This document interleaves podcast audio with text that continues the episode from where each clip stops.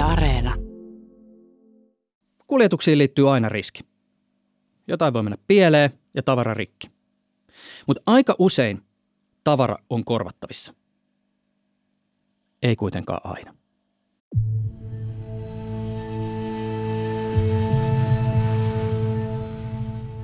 Vuonna 1963 Yhdysvaltojen ensimmäinen nainen Jackie Kennedy sai jotenkin suostuteltua Ranskan kulttuuriministerin lainaamaan maailman ehkä kuuluisimman maalauksen Mona Lisan Yhdysvaltoihin. Taidemuseo Louvren kuraattorit oli aivan raivoissaan. Ja jopa Yhdysvalloissa kansallisen taidekallerian johtaja oli haluton ottamaan teosta lainaan, koska taideteosten siirtämiseen liittyy aina vähintään pieni riski. Mona Lisa kuitenkin pakattiin ja se matkusti laivalla Jenkkeihin Yhdysvaltojen rannikkovartioston alusten turvaamana. Washingtonissa kaupungin liikenne pysäytettiin, kun teosta kuljetettiin turvasaattuessa kohti museota. Turvatoimista huolimatta. Keskellä yötä. Siinä varastossa, jossa Mona Lisaa säilytettiin. Palonsammutusjärjestelmä alkoi toimia ja korvaamattoman arvokkaan maalauksen päälle alkoi ruiskuta katosta vettä. Maalauksen pelasti vain suojalasi, joka esti 1500-luvulla maalattua teosta tuhoutumasta. By the way, Mona Lisaa ei muuten enää lainata mihinkään. Se pysyy Louvressa. Mutta joskus teoksia on pakko siirtää, jos esimerkiksi sota uhkaa tuhota ne.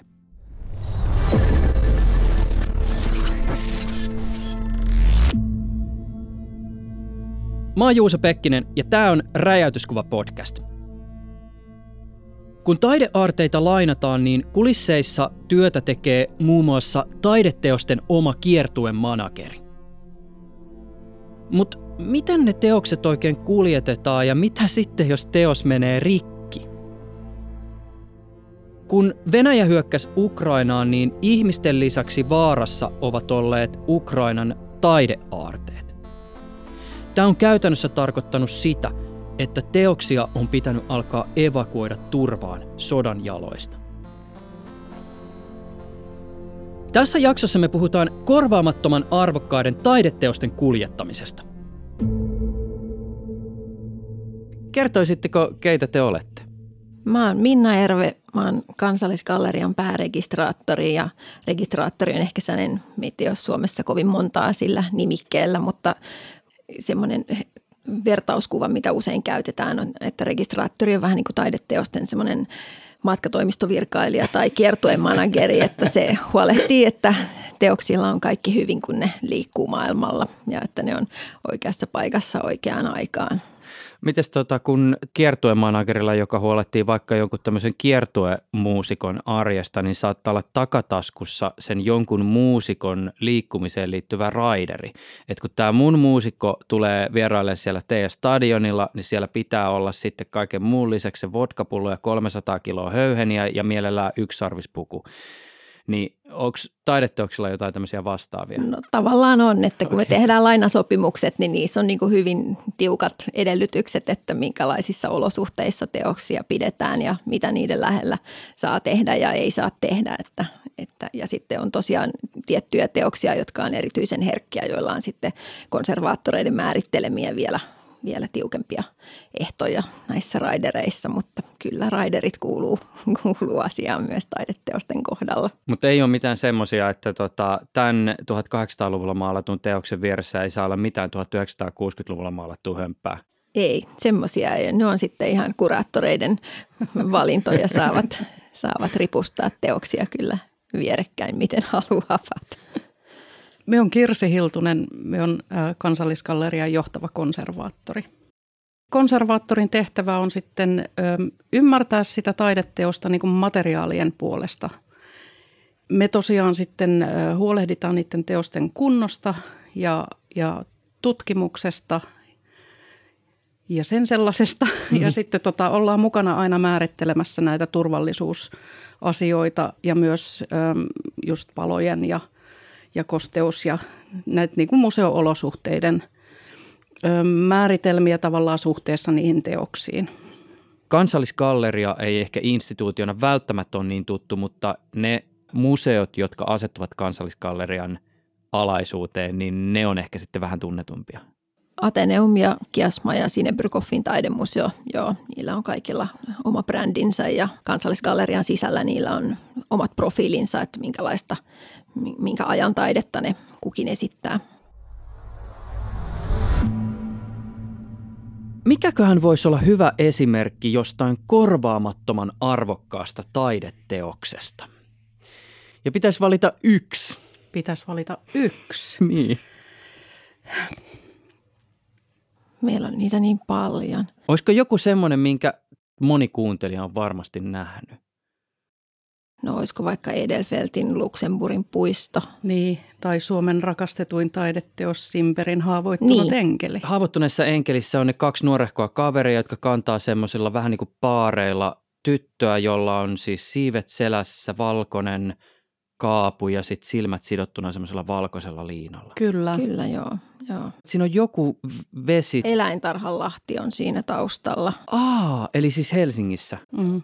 Mikä siitä muuten tekee korvaamattoman arvokkaan? Se on hirveän hieno esimerkki Simperin tuotannosta noin ylipäätään. Se on kauhean koskettava teos, että ihmisethän samaistuu siihen, siihen, just siihen haavoittuvuuteen ja tilanteeseen, sellaiseen aika arkaan tilanteeseen, että se, niin se puhuttelee ihmisiä, kyllä. Ainakin mulle se herättää tunteita. Mm. Ateneumissa oli sellainen ihan, ihan äänestys tuossa 2000-luvun joskus tuossa ensimmäisellä kymmenellä, niin se niin kuin ihmiset äänesti sen suosituimmaksi teokseksi meidän kokoelmista, Kyllä. että siitä pidetään. Mutta toki siis niin kuin korvaamattomuudesta, niin kaikki taideteokset on tietysti niin. uniikkeja, että sillä tavalla niin kuin aika korvaamattomia on, on muutkin, mutta tämä on erityisen rakastettu teos kyllä. Joo. Tässä meidän ajatusleikissämme käykin niin, että kun tätä teosta kuljetetaan, niin se pahin tapahtuu. Jostain syystä teokseen tulee iso repeämä. Lähtökohtahan on tavallaan se, että tällaisia niin kuin vahinkoja pyritään ennaltaehkäisemään. Mutta tässä tapauksessa ei voinut valmistautua siihen, että jostain syystä, kun sitä vaikka siirretään liikennevälineestä toiseen, niin siinä lähellä on joku tyyppi, joka kuvaa vaikkapa jotain TikTok-videota, jossa se miettii sitä, että kuinka pitkälle se pystyy heittämään jotain viiden kilo teräskuulaa. Ja se vaan nyt sitten jotenkin lipsahtaa ja se menee siitä läpi. Niin, no, no sitten sit se otettaisiin se teos ö, tavallaan ihan konservointiin ja alettaisiin selvittämään, että mitä voidaan tehdä. Ja totta kai sitten tällaisissa tilanteissa on, no ylipäätään lainatilanteissa, niin niistähän tehdään sopimukset ja on vakuutukset ja kaikki sellaiset sitten niin kuin mietitty myöskin – niin siinä kohtaa sitten pitää informoida myös meitä. Meitä, niin museota ja registraattoreita ja museon johtajaa, että tämmöinen vahinko on käynyt. Ja sitten aletaan tosiaan miettimään kyyneleisin silmin, että mitä nyt sitten kuuluu tehdä. Onko se teos yhtä arvokas sen jälkeen, kun se on korjattu? Toi onkin ihan hyvä kysymys. Öm, Tavallaan on, mutta tavallaan ei. Siis joka kerta, kun taideteos vahingoittuu, ja varsinkin niin kuin perinteinen taideteos, niin silloinhan siitä menetetään jotakin, mitä se taiteilija itse on tehnyt. Ja semmoinen yhtenäisyys, että kyllä konservaattori pystyy korjaamaan repeämät reijät, mutta väistämätön asia yleensä on, että sit siitä jonkun verran sitä maalipintaa putoaa pois niin kuin sen vaurion myötä. Että kaikkea ei aina pystytä sitten tallettamaan ja laittamaan takaisin paikoille.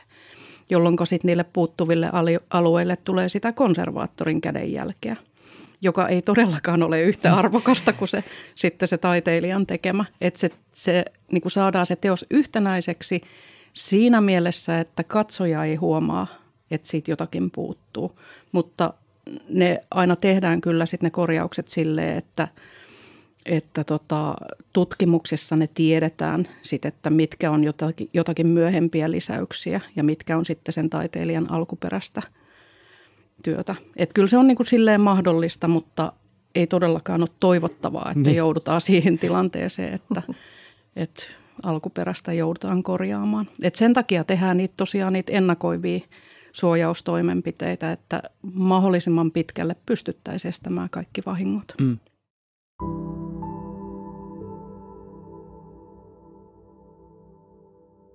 Tämä nyt ei ole ehkä ihan välttämättä verrannollinen, mutta mä oon itse jotenkin pohdiskellut sellaista aikoinaan, kun mulla oli paljon vinyylilevyjä ja itse asiassa jonkin verran katsonut leffoja esimerkiksi vanhoilta VHSiltä, mm.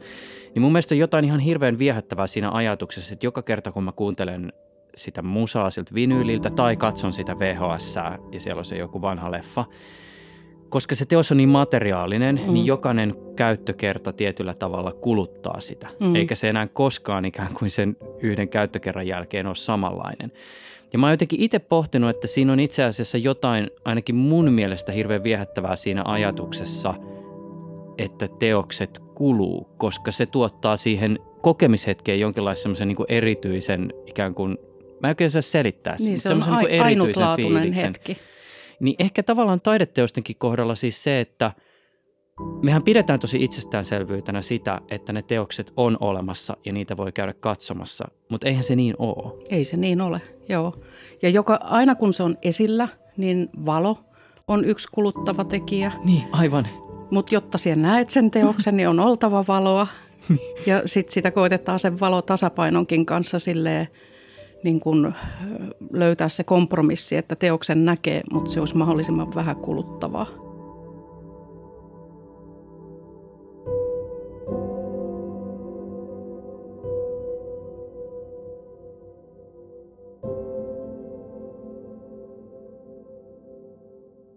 Milloin esimerkiksi teosta pitää siis kuljettaa paikasta toiseen? Jos sitä lainataan Eli me lainataan muihin museoihin, mutta sitten esimerkiksi meille lainataan meidän näyttelyihin, varsinkin kotimaasta, niin myös yksityis, yksityiskodeista teoksia. Että se on niin kuin teosten, se on tällaista sekä niin kuin kansallista PR, että meidän kansallisaarteita viedään, viedään ulkomaille ja sitten, sitten vastaavasti niin kuin suomalaisille yleisöille tuodaan saavutettavaksi tällaista Euroopan ja maailmanlaajuista kulttuuriperintöä – Miten teosta pyydetään lainaa? Hei, sulla on tämmöinen kiva Picasso, voisiko se tulla meillä käymään? No ei ihan noin epämuodollisesti, ellei ole hirveän hyvät suhteet siihen omistajaan, mutta lähetetään ihan virallinen lainapyyntökirja, jossa perustellaan, että minkä takia juuri tätä teosta nyt haluttaisiin, haluttaisiin tähän meidän näyttelyyn ja sitten museoissa museojohtajille osoitetaan nämä pyynnöt ja sitten keskustellaan moniammatillisesti, että voiko teos lähteä lainaan. Oletko muuten sattumoisin ollut Picasso-pyyntöä lähettämässä, koska Ateneumissahan oli back in the day tämmöinen iso Picasso-näyttely? Se oli vähän semmoinen, se oli semmoinen niin kuin, sehän oli niin, että Picasso-museo oli silloin remontissa, että, tämän, että se oli semmoinen, siis se näyttely kiersi myös muualla kuin Helsingissä, että jotenkin pääsimme onnekkaasti osalliseksi tähän, tähän näyttelykiertoon varmaankin mm. silloisten museon johtajien suhteiden ansiosta mahdollisesti, en muista Joo. ihan niin tarkkaan. Kiinnostavaa muuten, että se menee siis näin päin. Picasso-museo joutuu alkaa miettiä, että hei, meillä on jotain remonttia käynnissä, että kiinnostaisiko ketään Picasso? No vähän sama. Meillä on tällä hetkellä Edelfeltit on Pariisissa, kun Ateneum on remontissa. Että... Okay. Tarvitsiko ihan hirveästi tyrkyttää? Ei, ei tarvinnut. Eikä meille Picasso. Ei, ei todellakaan. Just näin.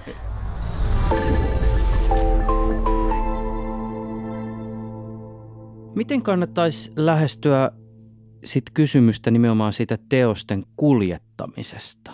Miten lähdetään liikenteeseen, kun ollaan saatu joku se lainaan tai joku on lainaamassa teosta Suomesta? Mitä sitten tapahtuu? No se kuljetusmuoto tietysti riippuu siitä, että mistä se tulee että ja, mitä se, ja mitä, että mm. onko maalla, merellä vai ilmassa tapahtuva kuljetus, mutta kuljetuksiin on, on yhtä lailla niin kuin hyvin tiukat tällaiset kansainväliset standardit, minkä mukaan taideteoksia kuljetetaan, että kansainvälinen museoliitto ICOM on niitä määritellyt ja konservaattoreilla on kansainvälinen järjestö, ne Joo. myös määrittelee näitä edellytyksiä, että sitten käytetään ainoastaan niin kuin taidekuljetuksiin erikoistuneita huolintaliikkeitä, okay. että ei ihan kenelle vaan niitä, niitä anneta ja siellä on sitten on niin kuin, että voidaan luottaa siihen heidän ammattitaitoonsa sitten ja heillä on kansainväliset verkostot ja että se on tällaista yhteistyötä. Taidekuljetuksiin on nimenomaan erikoistunut erityiset huolintafirmat, että se homma ei mene sillä tavoin, että no otetaan se taulu, pakataan se, sitten kuriri tulee hakea sen, sitten se pistää se sinne autoon johonkin niin kuin just yksisarvisasujen ja polkupyöräosien sekaan ja sitten se kuljetetaan perille ja soitetaan johonkin galleriin, että hei, mä oon nyt tulossa 15 minsan päästä, että ootteko Juu. vastassa? Joo, ei näin. Ei okay. näin. Ja sitten meillä on siis kansallisgalleriassa, meillä on myös, ja jollain muillakin museoilla Suomessa, meillä on myös niin kuin pari omaa autoa ja oma kuljetustiimi, että, että kotimaassa niin kuin sitten, jos meiltä lainataan, niin, niin, tai jos me lainataan muilta, niin ihan itsekin näitä sitten kuljetuksia tehdään. Mä en tiedä, mistä mulla on jäänyt mieleen No joo, tiedän. Elokuvissa aina kun löytyy jostain kallion sisältä louhittuna se natsibunkkeri, missä on täynnä kaikkea niin kuin taideaarteita, niin taideteokset on pakattu semmoisiin laudosta tehtyihin laatikkoihin, joiden sisällä on heinää ja sitten se joku patsas on siellä heinän sisällä. Se on itse asiassa vanha tapa kyllä. Ah, okei. Okay. Joo. Just silloin niihin aikoihin on voitu okay. tehdä juuri noin.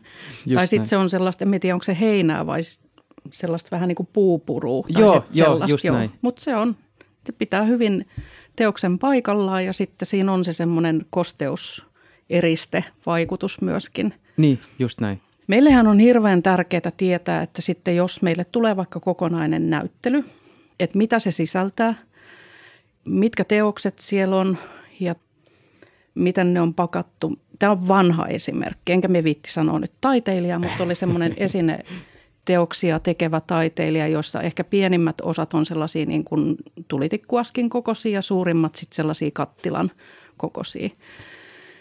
Ja, ja saattoi olla niin kuin yhdessä teoksessa monta osaa tai sitten vain yksi osa.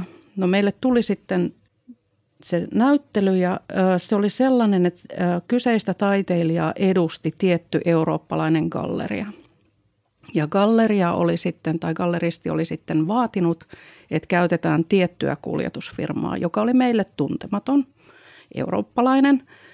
Ja tota, me oltiin lainaava osapuoli, totta kai me suostutaan, kun galleristi sanoo, että nämä on juuri ne, jotka osaa sitten tämän taiteilijan teoksia käsitellä. No sitten kuorma tuli meille ja aletaan purkamaan ja siellä oli sitten noin parikymmentä tai ylikin – sellaista banaanilaatikon kokoista pahvilaatikkoa. Ei mitään merkintää minkään pahvilaatikon kyljessä, että mitä se sisältää. Ja sitten me otetaan ne sisään ja ollaan ihan silleen, että no mitäs nyt, mistä me tiedetään, mitä on niin kuin missäkin laatikossa. Mm. Ja sitten meillä oli kyllä niin kuin näyttelyn äm, kuraattorin laatima teoslista. Mm. Mutta kun teosnimi ja ne materiaalit, eihän ne ole niin kuin samat niin. silleen. niin. Että ei, vaikka jos teos nimi on vaikka kattila, niin. niin eihän se välttämättä tarkoita, että se on pelkkä kattila, vaan siellä kattilan sisällä voi olla sitten niin kuin kymmenen muuta osaa. Niin. Ja tällaista tietoa meillä ei sitten enää ollut, että oli niin kuin se teoslista kyllä. Ja tota, sitten oli ne banaanilaatikot siinä ja sitten me avataan niitä laatikoita ja aletaan katsoa, että no jospa täällä olisi sitten niin kuin laatikon sisällä aina se lista, että mitä jokainen laatikko sisältää. No ei ollut. Siellä oli sitten tota, sellaista valkoista silkkipaperia mytätty ja sitten ne teos, teokset ja teososat oli pakattu sitten samanlaiseen sellaiseen niin kuin käärittyyn valkoiseen silkkipaperiin. Kuulostaa ihan mun muutolta. Niin, juuri niin. No sitten meillä on aina niin kuin avoin laatikko siinä, jossa on vaan hirveästi valkoista silkkipaperia näkyvillä. Mm. Ei tiedetä, onko siellä niin kuin kymmenen osaa vai viisi osaa vai 15 osaa, mitäkin. Niin kyllä se meni sitten siihen, että niin kuin joka ikinen silkkipaperi, oli se sitten niin kuin vähän niin kuin fylli mm. tai oli se sitten semmoinen, missä on teos kääritty, niin ne piti hirvittävän varovaisesti sieltä nostaa, avata jokainen paperi ja katsoa, että no sisäs, sisälsikö tämä mytty nyt jonkun osan vai ei. Ja sitten asetellen ne siihen laatikon viereen silleen, että no tässä on nyt tämmöinen setti näitä erinäisiä, erinäisiä osasia, että tulepa kuraattori tänne katsomaan, että onko tämä yksi teos vai onko tämä joku teoskokonaisuus. Niin. Että se oli aikamoinen semmoinen show, sanoisin just se, ja meni aikaa aivan tolkuttomasti. Aivan varmasti. Niin, Joo, mutta selvittiin. Mä voin kertoa sitten päinvastaisen esimerkin sellaista aivan ihanasta unboxauksesta, kun tuossa meille muutama vuosi sitten tuli Japanista keramiikkaa lainaan yhteen, yhteen tota näyttelyyn. Ja se alkoi se ihanuus ja siitä kun ne laatikot otettiin tota autosta meillä, niin ne, oli, ne tuoksu niin hyvältä, kun niissä oli reunalistat katajaa tai jotain oh. vastaavaa. Ne oli aivan ihania laatikoita ja sitten meillä oli niin kuin täydelliset listat valmiina, että mitä mikäkin laatikko sisältää, mitä, mitä, mitä on missäkin kohtaa ja oli niin kuin yläkertaa ja alakertaa ja, ja tota, sitten kun niitä laatikoita avattiin, niin siellä oli sellaiset hienot, niin kuin jokaiselle esineelle oli sellainen oma kolosensa siellä niissä fylleissä ja oli niin kuin aivan että se oli sitten taas niinku aivan ihanteellinen niin, tilanne. Kaikki tää. selvää kuin black. Joo, niin. joo. Listat on, niinku, registraattorit rakastaa listoja, mutta ilman kunnollisia listoja tämmöiset on hankalia tilanteita. Mm.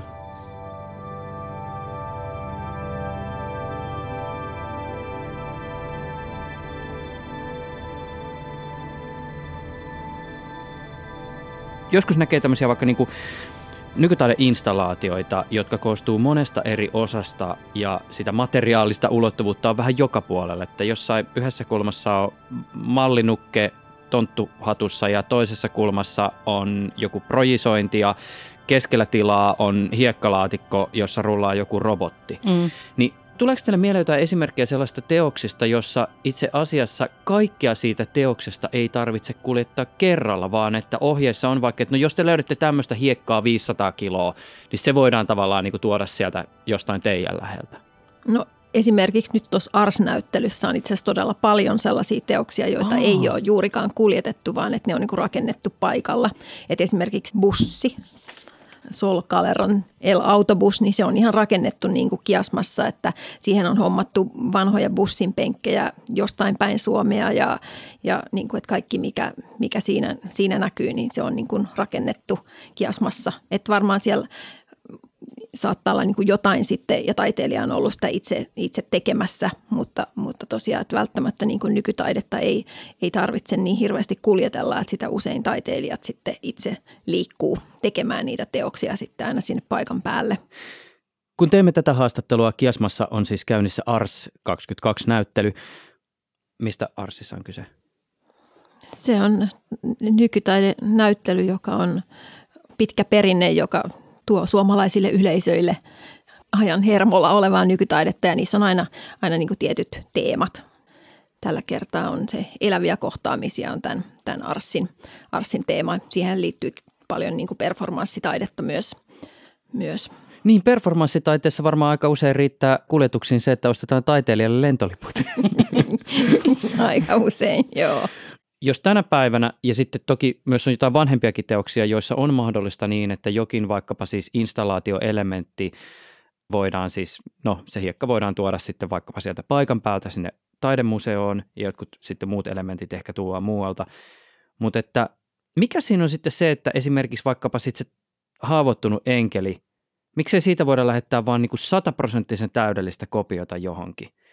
Miksi se on ongelma, mutta se ei ole ongelma, että se hiekka tuodaan jostain paikallisesta hiekkakuopasta.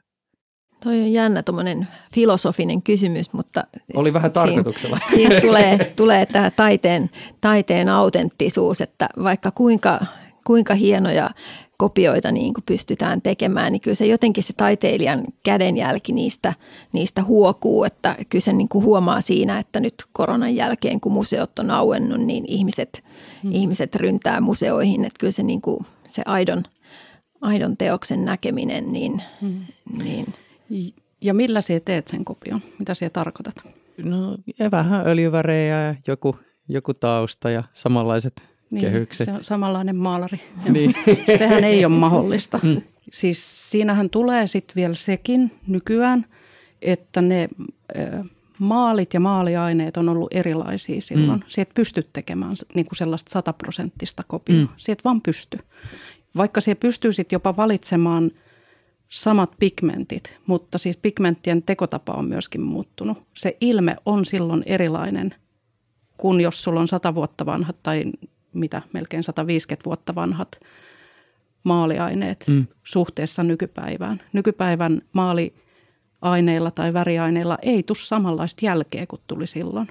mm. se on mun mielestä mahdotonta. Niin. Vaikka se olisi ihan hirvittävän hyvä, hyvä taiteilija, niin siitä vaan pystyt toistamaan sitä. Ja sitten siinä tulee myös se niinku tavallaan luonnollinen ikääntyminenkin, mikä tuo omat juttusa mm. siihen maalaukseen.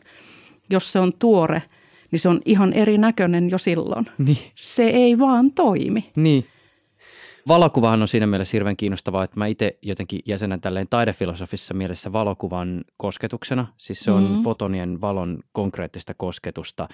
Se kuva, jonka mä näen, sehän on syntynyt sillä tavoin, että valo on koskettunut vaikka jotain henkilöä, se on heijastunut siitä henkilöstä filmille tai digikameran kennolle, se on aiheuttanut siellä sähköisen tai kemiallisen reaktion mm. ja se sama reaktio tuottaa kuvan, josta se valo tulee ja koskettaa minua ja aiheuttaa jotain minussa. Eli tietyllä tavalla siinä on semmoinen katkeamaton ketju, erityisesti Kyllä. filmin kohdalla. Ja sitten taas jos ajatellaan, että meillä olisi se sama kuva, mutta se luotaisi aivan täydellisesti alusta asti pikseli pikseliltä keinotekoisesti vaikka jossain kuvamuokkausohjelmassa, niin siitä puuttuu tietyllä tavalla se, niin kuin se kosketuksen jatkumo. Kyllä.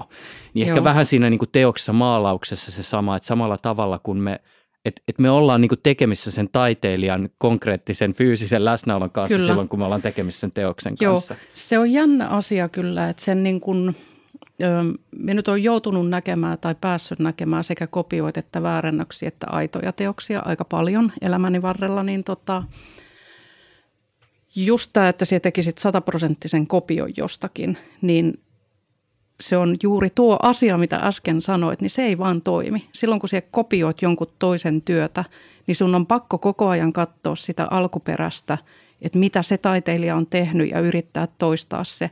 Siitä puuttuu se semmoinen oma, oma niin kuin henki. Ja se, tämä on nyt vähän tällaista hörhöä ehkä, mutta mun mielestä niissä on tietynlainen semmoinen henki, mikä vaan tulee näkyviin siinä aidossa työssä, mutta se monesti kopiosta puuttuu, tai oikeastaan aina. Mm. Se on vaan joten, jollain tavoin latteampi. Mm. Ja kuitenkin tai, nyt kun on sitten taideteoksia tutkittu myös niin kuin näillä sähkömagneettisen säteilyn avulla eri niin kuin sille, että on nähty sitä rakennetta, niin siellä on ja sellaisia muutoksia tai monikerroksellisuutta, eli vaikka eri väriaineita päällekkäin, jotka vaikuttaa sitten siihen ihan pintaan asti – mutta jos siellä kopioit, etkä tiedä, että mikä siellä on se ikään kuin se koko rakenne, niin sitä ei pysty toistamaan. Ja silloin se jää taas ihan eri, erinäköiseksi. Hiljattain Suomesta oltiin lainaamassa Akseli Kallenkallelan teoksia Venäjälle. Yhteistyötä oli pohjustettu pitkään, että, että töitä oli, oli tehty näyttelyn, näyttelyn eteen pidemmän aikaa. Mutta Mihin ne siis piti viedä ja mitä teoksia siis esimerkiksi?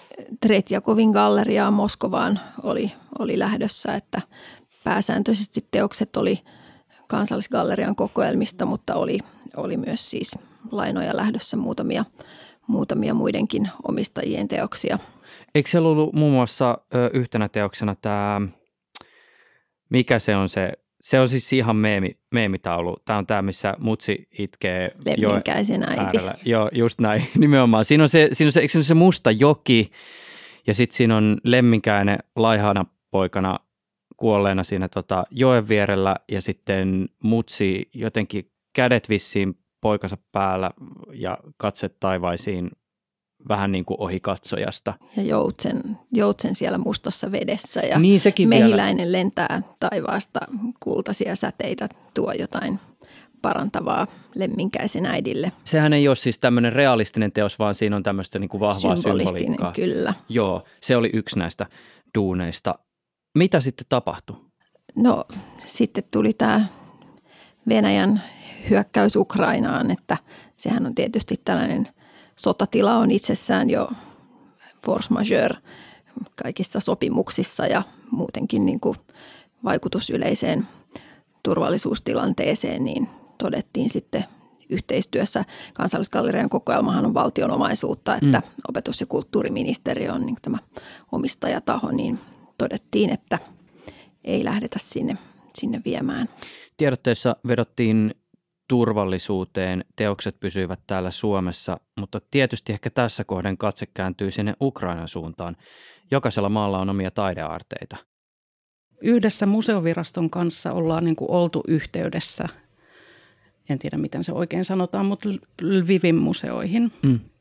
Ja tota, vähän kuulosteltu sitten tilan, tilanteista siellä ja he, he sitten kertoivat, että he ovat joutuneet muun muassa kaikki näyttelytilat tyhjentämään tietenkin, koska se on rakennus, kulttuurirakennus ja miten helpoiten tuhotaan kansakunnan niin kuin perintöä, niin mm. on hyökkäämällä kulttuurirakennuksiin mm. tietenkin. Sehän on siis niin sanotusti sodan sääntöjä näitä Geneven sopimuksia vastaan. No niin, mm. mutta niin. noudatetaanko siellä nyt koko ajan ihan mm. kaikkia pelisääntöjä, mutta kaiken, kaiken he on sieltä tyhjentäneet ja evakuoineet, mihin nyt ovat voineet, että sitten tietenkin – sehän on sitten valtavan ö, niin kuin iso projekti saada, hekin sanoivat, että onko heillä 200 000 esine, esi, erilaista esinettä niin kuin kokoelmissaan. Niin. Mihin sinä laitat 200 000 esinettä niin. yhtäkkiä? Et he on sitten niin kuin miettineet siellä lähiseuduilla erilaisia ö, maanalaisia tiloja, säilytystiloja, kellaritiloja, mitä nyt suinkin ovat sitten niin kuin keksineet ja sitten sijoitelleet, hajasijoittaneet sitä mm. kokoelmaa mm. sille, että sitten jos johonkin kohtaan nyt sitten osuu jonkunlainen vahinko, niin sitten monta muuta osaa säilyisi. Että sehän on yksi periaate myöskin, että ei laiteta kaikkia munia niin sanotusti samaan koriin. Että mm. sitten tosiaan koitetaan miettiä, että mihin – mihin järkevästi ja järkevällä aikataululla, ja jotta ne olisi kuitenkin suojassa ne teokset ja jotta niillä olisi jonkunlaiset olosuhteet, että, niin se on, se on aikamoinen työ mm. sitten ruveta miettimään ja siirtämään. Niin. Ja sitten pitää myöskin huoli siitä, että tiedetään, missä mikäkin niin. on. Niin. Et, joo. Ja sitten niitä julkisia veistoksiahan siellä on suojattu hiekkasäkeillä ja laudotuksilla ympärillä ja – mitä nyt pystyy tekemään. Mm. Että on se hurja tilanne. Mä mietin, että tämmöisessäkin tilanteessa varmaan näiden kuljetusten kohdalla, varsinkin jos tullaan semmoiseen tilanteeseen, että joudutaan alkaa siirtää vaikkapa toiseen maahan tai mm. maan sisällä pitempään, niin on pakko tehdä jonkinlaista priorisointia. Millä perusteella tämmöisessä tilanteessa sitä on mahdollista tehdä? Jos kaikkea ei voi kuljettaa, niin miten päätetään se, mitä kuljetetaan? Hirvittävän hyvä kysymys. Jokaisella instituutiolla on varmaan niin kuin omat, omat perusteensa. Et kyllähän siinä sitten niin kuin arvotetaan, on pakko arvottaa, että mitkä teokset on, on niin kuin tärkeämpiä kuin toiset. Konservaattorina tietenkin olen sitä mieltä, että kaikki on aivan yhtä niin. tärkeää, mutta että siinä tilanteessa on varmasti niin kuin pakko tehdä erilaisia kategorioita – että mitkä on niin kuin sellaisia. Mikä on sitä keskeistä kansallista niin. kulttuuriperintöä, niin mm. se on tietysti ensi, ensisijainen. Että mm. näin. Sitten tulee liikuteltavuus. Mm. Että kyllähän se postimerkin kokoisen työn viet vaikka minne, mutta sitten jos se on semmoinen niin kuin metri, metrejä kertaa metrejä ja painaa satoja kiloja, niin sitten täytyy jo miettiä, että miten sen pystyy siirtämään ja minne ja millä. Ja silloin alkaa jo aikaa kulua tosi paljon. Mm. Että että mikä on sitten se tilanne, kuinka paljon on aikaa. Sehän vaikuttaa heti myöskin. Mutta älyttömän vaikea mm. ajatella. Niin. Pakko ajatella, mutta älyttömän vaikea tilanne. Niin. Tämä nyt ei varmaan niin helpota teidän duunia, mutta tuli tämmöinen siis niin ajatus tässä mieleen, että kun te olette kysynyt näistä, että mitkä on ollut näitä suomalaisten suosikkiteoksia. Kaikella rakkaudella kansansuosikkeja kohtaan. Voi toki olla niin, että ne teokset, jotka ihmiset tämmöisissä listauksissa mainitsee, eivät ole välttämättä niitä, jotka asiantuntijat pitää aina itsestään selvästi niitä kaikkein niin kuin, ikään kuin taidehistoriallisesti merkittävimpänä. Niin mitä sitten, kun sinne pakettiautoon mahtuu enää vain yksi, ja toinen on kansansuosikki ja toinen aivan järjettömän arvokas kulttuurihistoriallisesti, niin miten tämmöisessä tilanteessa sitten No tässä päätöksiä voi, tehdään. Tässä voi tunnustaa, että kyllä siinä äänestyksessäkin oli sellainen asiantuntijoiden valitsema shortlisti, että okay, ei niin siinä just. ihan, ihan kaikesta, kaikesta valittu, mutta kyllähän se asiantuntijat, että museon, museon niin johto viime kädessä tekee sen päätöksen, että mikä, mikä evakuoidaan missäkin järjestyksessä. Joo, mielitekis sanoo, että se on se kulttuurihistoriallisesti arvo, arvokkaampi teos sitten mm. kuitenkin, koska tavallaan niin kuin sillä on sit isot perusteet myöskin, että miksi joku on kulttuurihistoriallisesti tosi arvokas. Toki on silläkin, että jo, jostakin ö, ihmiset pitävät, mutta me kuitenkin sanoisin sitten siinä kohtaa, mm. jos olisi ihan pakko valita. Sehän on ihan Sofian valinta sitten. Mm, niin, niin, niin, niin, niin. Että tota, tekisin sen valinnan, että se kulttuurihistoriallisesti arvokkaampi tulisi mukaan. Tuleeko teille mieleen jotain muita sotia tai kriisejä, joihin liittyvät teosten evakuoinnit on jotenkin erityisesti jääneet mieleen, tai joita esimerkiksi käytetään niin sanotusti teidän skenessä aina esimerkkeinä siitä, että miten jotain kannattaa tehdä tai miten ei kannata tehdä tai jokin niin kuin aivan erityinen, erityisen haastava operaatio? Mr. President, we are at a point in this war that is the most dangerous to the greatest historical achievements known to man. Se on se, mikä sen elokuvan nimi on. Monument. Joo, monu, The Monument Men. Monuments Men. Signed by Roosevelt. How many men? For now, six. Jeez. Well, siinä oli, eikö siinä ollut tuota... Clooney. Joo. Joo, ne näytteli näitä sotilaita, jotka Joo. laitettiin pelastaa. Oliko ne nyt just jotain? Joo, kulttuuriaarteita. Joo. Joo. You can wipe out an entire generation, you can burn their homes to the ground and somehow they'll still find their way back. If you destroy their history, you destroy their achievements, then it's as if they never existed. Se on silleen jännä elokuva. En tiedä nyt, onko se nyt kauhean ö, elokuvataiteellisesti nyt niin mahtava, mutta tota, kun Euroopassahan vietiin taidetta nimenomaan just tällaisiin niin kuin kaivosluolastoihin. Mm. Ja mulla on sellainen käsitys nyt sit kaikesta sit, että siitä on lähtenyt oikeastaan kehittymään nämä museoolosuhteiden vaatimukset, koska okay. silloin huomattiin, kun ne olisit monta vuotta näissä kaivosluolastoissa säilössä ja niissähän on hyvinkin vakaat olosuhteet. Mm. Niin sitten huomattiin, että kappas, että teokset onkin säilynyt aika hyvin. Niin. Ja tehtiin se johtopäätös, että, että osa syy siihen on nimenomaan se, että siellä on ollut tämän, tällaiset ja tällaiset olosuhteet, jotka on pysynyt tasaisina. Ja siitä on niin kuin lähtenyt kehittymään nämä museo-olosuhteet sitten ja ne vaatimukset. Mm. Niin. Et silleen niin kuin, en tiedä voiko näin sanoa, mutta että huonoista asioista joskus niin kuin asiat lähtee kehittymään aivan, aivan niin kuin silleen yllättävinkin niin. suuntiin. Niin. Just näin. Tuleeko teille vielä jotain esimerkkejä siitä, miten tämä Ukrainassa käytävä sota on vaikuttanut teidän duuniin? No esimerkkinä voisi ottaa vielä Ars 22 näyttelyssä oleva venäläistaiteilija Jevgeni Antu, Antujev, joka, jonka piti tehdä sinne sellainen ö, suomalaismytologiasta inspiraatiota saanut installaatio. Ja tota, sitten tuli ö, erikoisoperaatio ja niin. rajat menee niin kuin silleen kiinni ja se suomalainen kuljetusyhtiö, joka, jonka piti hakea se teos, niin ei enää niin kuin oikeastaan päässyt Venäjälle tai ei voi vaatia keneltäkään, että lähdet sotaa käyvän maan maaperälle hakemaan teosta. Ja siinä jouduttiin sitten tekemään aikamoisia säätöjä, että se saatiin kyllä sitten venäläisten toimesta Suomeen. Ja teos on Suomessa, mutta taiteilija ei, ei sitten loppupeleissä halunnutkaan, että sitä ripustetaan niin mm. kauan kuin on sota käynnissä. Että hän ei halua, hän haluaa ottaa kantaan t- tähän niin kuin siis kummalliseen tilanteeseen – ja sen sijaan Kiosman seinällähän lukee nyt no war, okay. kannanotto, ei sotaa.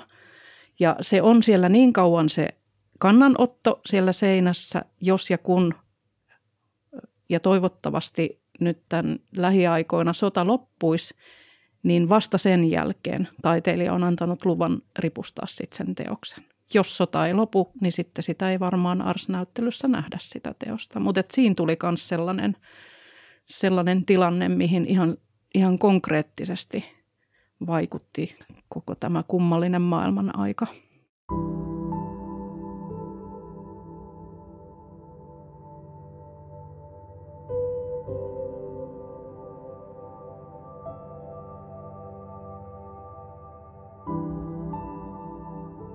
Mä palaan vielä kysymykseen tämän alkuperäisen teoksen arvosta näin. Miksi korvaamattomia teoksia pitää ylipäätään lainata, jos kerta kuljetuksiin liittyy aina vähintään teoreettinen riski?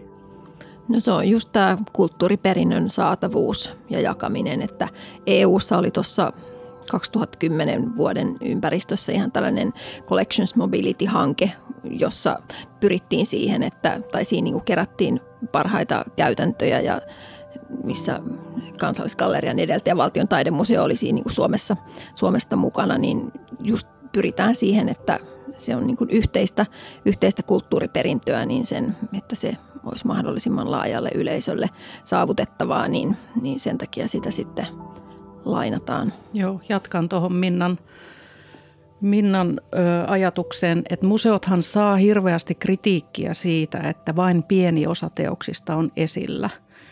Ja tämä hanke oli just sellainen, että haluttiin varmistaa tai miettiä niitä mahdollisuuksia, että miten enemmän ja enemmän kokoelmaa saataisiin ihmisille esille. Et, niin kuin monet asiat tietysti vaikuttaa. Ja sitten äsken puhuttiin siitä kopiosta ja tällaisesta niin kuin jäljennöksistä, mm. niin kyllä se aidon ja alkuperäisen teoksen kokemus niin on ihan toinen juttu kuin katsoa kirjankuvista niitä. Ja sitten voidaan miettiä sitä, että onko järkevämpää, että yksi teos matkustaa ihmisten luokse vai onko järkevämpää sitten niin päin, että se on aina tietyssä ja samassa paikassa, niin kuin vaikka Mona Lisa. Niin. Ja sitten ihmiset ma- matkustaa sinne. En tiedä, mikä on sitten se niin kuin lopullinen totuus siinä, mutta että näitähän sitten mietitään ja punnitaan. Ja sitten just, jos on joku kokonaisuus, niin kuin nyt Edelfeltin näyttely Ranskassa, joka on mietitty ja kuratoitu sitten, että mikä se niin kuin sen näyttelyn tarina on, niin sitähän sieltä niin kuin pysty löytämään oikeastaan mistään sitten muualta kuin juuri siitä näyttelystä.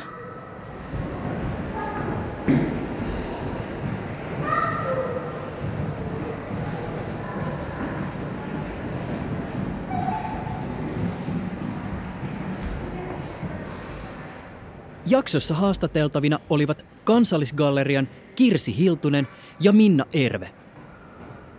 Mä kävin aikoinaan katsomassa ton Ateneumin Picasso-näyttelyn.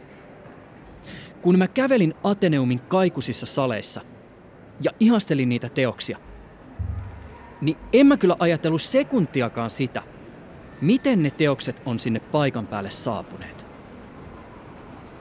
Mutta toisaalta, en mä kyllä mieti sitäkään, miten ruoka tulee mun lähikauppaan.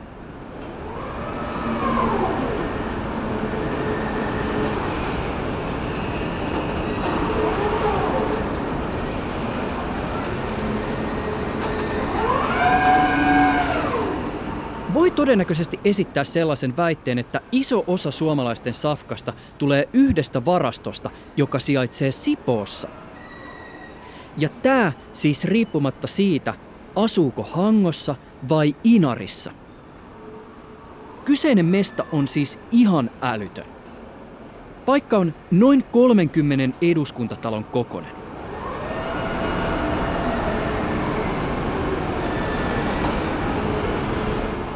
Sieltä lähtee kauppoihin yli 20 000 lavaa tai rullakkoa täynnä ruokaa, siis yhden päivän aikana.